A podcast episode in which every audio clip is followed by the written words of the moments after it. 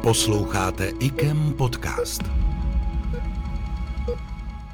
Česku v posledních dnech prudce stoupá počet nemocných s nachlazením, ale i počet nemocných s chřipkou nebo RSViry. Člověk tato onemocnění může chytnout kdekoliv. Jak se ale proti ním efektivně bránit? A na co by lidé se sníženou imunitou neměli zapomínat? O tom více v podcastu IKEM s Petrem Smejkalem, vedoucím oddělení hygieny a epidemiologie IKEM. Dobrý den. Dobrý den, děkuji za pozvání. Petře, jaký je rozdíl mezi nachlazením, chřipkou, RS viry a všemi těmi věcmi, které kolem nás nyní proudí? Tři viry, které způsobují trošku těžší příznaky než to nachlazení. To je COVID, chřipka a RS virus. Ti ostatní, kterým všemu říkáme nachlazení nebo rýmička, tam jsou adenoviry, ty neškodné koronaviry a spousta dalších virů.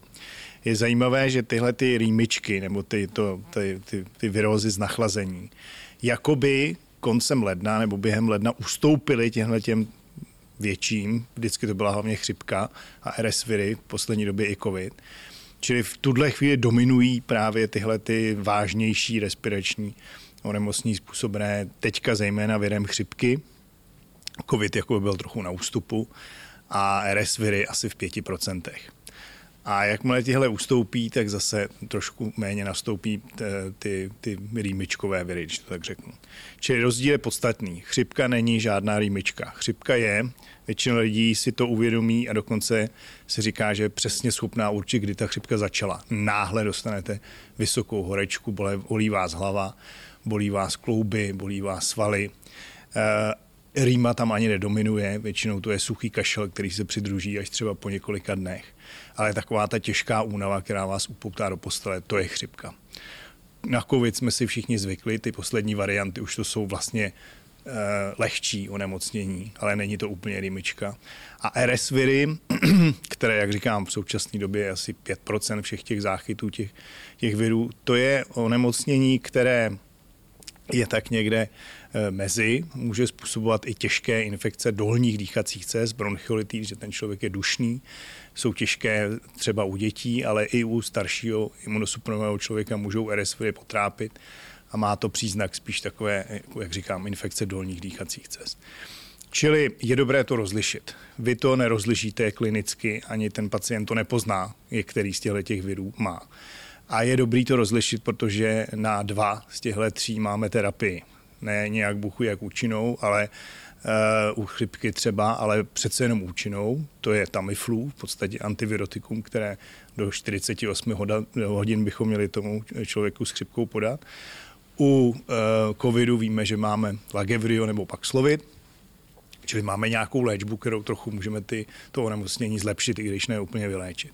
Na RS viry zatím ne, ale Eh, teď se dostávám zase trošku k té prevenci, všem třem můžeme předejít očkování, všem těm třem onemocněním. Čili eh, kdo ještě jste se, prosím vás, nenechal naočkovat na chřipku, ještě eh, to nějaký smysl má, i když opravdu už to jsou poslední dny, protože musíte počkat 14 dní, než vám tam imunita nastoupá. Na COVID dělali jsme velkou kampaň na podzim s tou poslední vakcínou také. To pořád má smysl. No a RS viry posledním roce se objevila i vakcína pro e, starší 60 let, která se musí doplácet, ale taky má význam. Čili kdo má zájem se prostě očkovat, tak eh, nechce poradit s lékařem, o ten určitě poradí. Ne každý asi může dostat třeba Tamiflu nebo jiný preparát na léčbu třeba covidu. To ani není nutné. Tohle ty léky jsou opravdu zejména důležité pro ty starší a imunosuprimované. Konkrétně k Tamiflu eh, většina našich pacientů do těch kategorií spadá, čili eh, tam není problém si to Tamiflu nechat předepsat. Upozorňuji, mělo by to být do 48 hodin po tom, co, eh, co poznáte, že máte příznaky chřipky. Někdy výjimečně se to může u těchto těch jako výrazně imunosuprimovaných lidí dát až do pátého dne, ale čím déle, čím později ten lék nasadíte, tím menší má účinnost. On vás z té chřipky nevyléčí, ale zmírní ty příznaky. Čili pokud se bavíme o našich pacientech starších a imunosuprimovaných, tam v podstatě každý eh, je kandidátem, pokud má chřipku, aby ten lék dostal. Co se týče covidu, máme pořád ty eh, dva léky, které, které tady už eh, delší dobu používáme. Paxlovid, bohužel ten nejúčinnější lék na covid, zase spousta našich pacientů, nebo ne zase, ale tady spousta našich pacientů má, protože bere jiné léky, imunosupresiva, tak eh, se vystavuje riziku, že ten Paxlovid s těmi bude interagovat, to znamená, musí se buď vysadit nebo redukovat dávka. Je to problém. Čili v případě covidu se zejména u těch imunosuprimovaných pacientů po transplantaci uchylujeme k tomu druhému antivirotiku na covid, který se jmenuje Lagevrio. No. A na RS virus u těch dospělých vlastně žádná takováhle léčba není. Pojďme teď od léčby k tomu, jak se vůbec chránit, abych tu nemoc nedostal, protože to je asi základ prevence. vůbec prevence. Ano. Takže, eh, jak jsem říkal, ehm, je trošku pozdě myslet na to, že bych se nechal očkovat, protože to jste eh, měli udělat na chřipku a na, na covid, ale úplně pozdě není. Ještě pořád to význam má. Ještě bych řekl pořád, protože vy musíte počítat s tím, že dva týdny vám eh, trvá, než vám nastoupí pořádná imunita, úplná imunita proti tomu nemocnění. Nebo taková, aby zabránila těžkému průběhu. A jak vidíte, ta chřipka pořád řádí. Teď teprve podle dat státního zdravotního ústavu se zdá, že ten rychlý nárůst se začíná trochu zaoblovat. Čili já říkám do konce února, jako pokud eh, se rozmyslíte a ještě si řeknete, já jsem na tu vakcínu chřipky zapomněl, já si ji nechat dám, tak to význam má. Covid ten teďka trošku ustupuje, ten bych řekl, že je v tuhle chvíli opravdu až na, na druhém nebo na třetím místě, protože ta velká vlna podzimní, jako zdá se, eh, že končí, ale eh, ona zase nějaká přijde. Já bych řekl, ten covid je dost nevyspětatelný v tom, kdy zase nastoupá, čili tam to očkování rozhodně význam má a zejména má význam se dívat na to, jak jaká doba pokročila od, toho, od té poslední dávky, co jsem si nechal dát. No a v letošním roce jsme i na RS virus měli um, Máme teda první vakcínu u starších lidí na 60 let eh, s doplatkem. Eh, zase eh, asi největší význam ta vakcína má u lidí, kteří mají nějaký plicní onemocnění. Třeba.